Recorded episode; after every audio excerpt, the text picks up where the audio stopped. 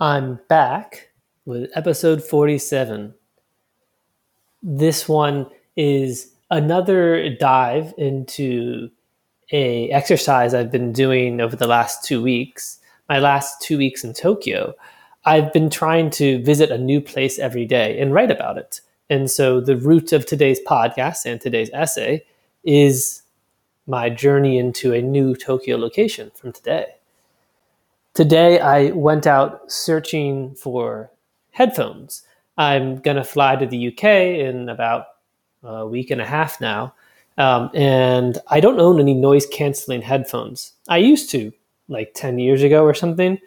But honestly, I don't listen to music that much on, on planes.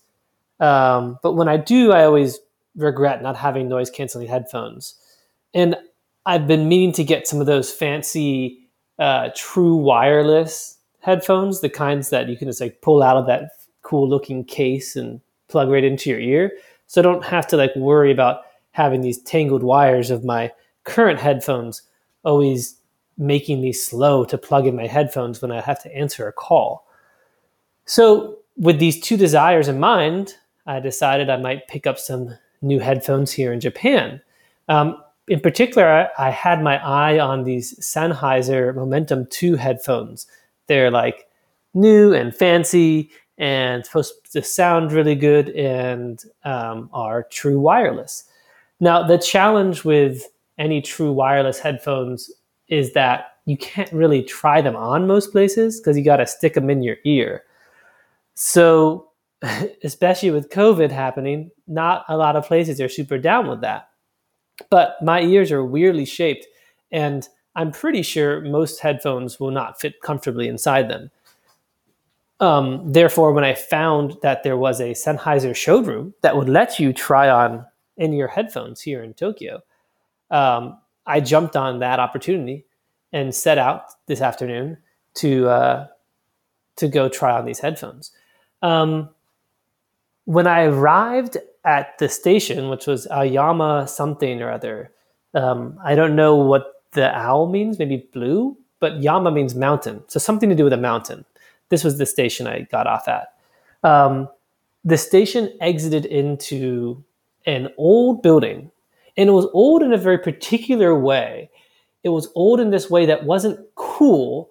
It was like the kind of old where it was recently new enough that that things that were messed up counted as dilapidation.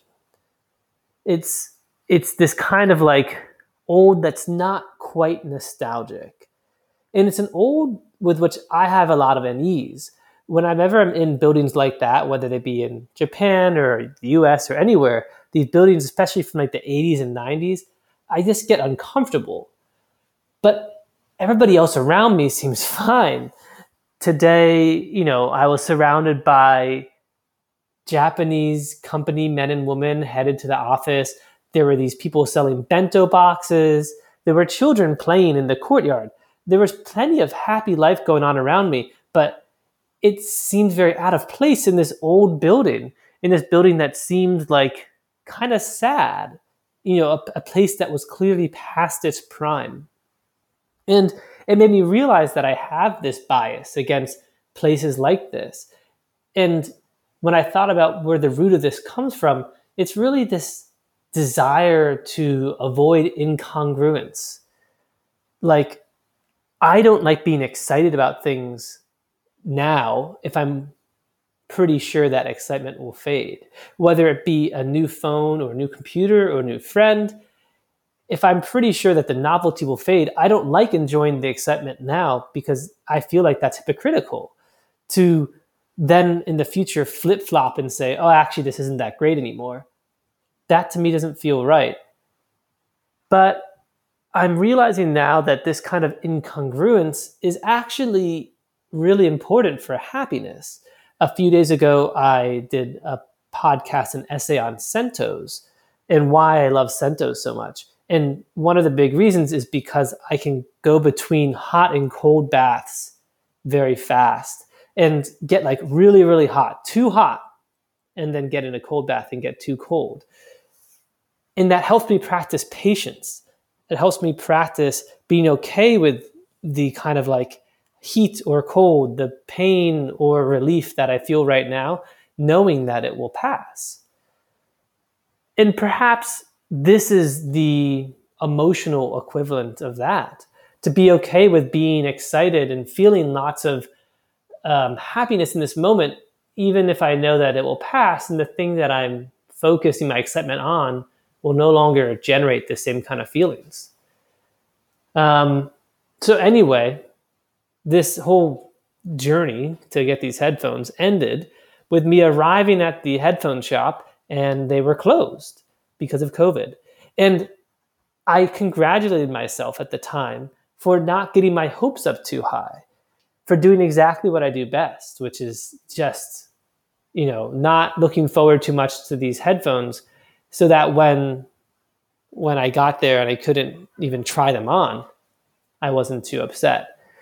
But now looking back on it and thinking about these happy people inside the old Aoyama building, I'm realizing that I think they really know what's up. They, a lot of them, the older ones in that building, there was a lot of older kind of like company folks. Um, those guys probably experienced the Japanese economic crash in 1992 and the recovery that never happened.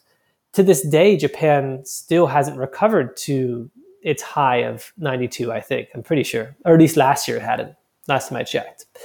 Um, and I feel like despite this, none of the people in that building probably, re- none of them regret partying in 1992. None of them regret having a great time while that, while that economic bubble lasted, even though now it's gone. And so maybe I need to take a lesson from those guys to let that unbridled excitement hit me uh, even though it will fade. And I think that's probably a problem that a lot of people have, given that the phrase unbridled excitement is so popular.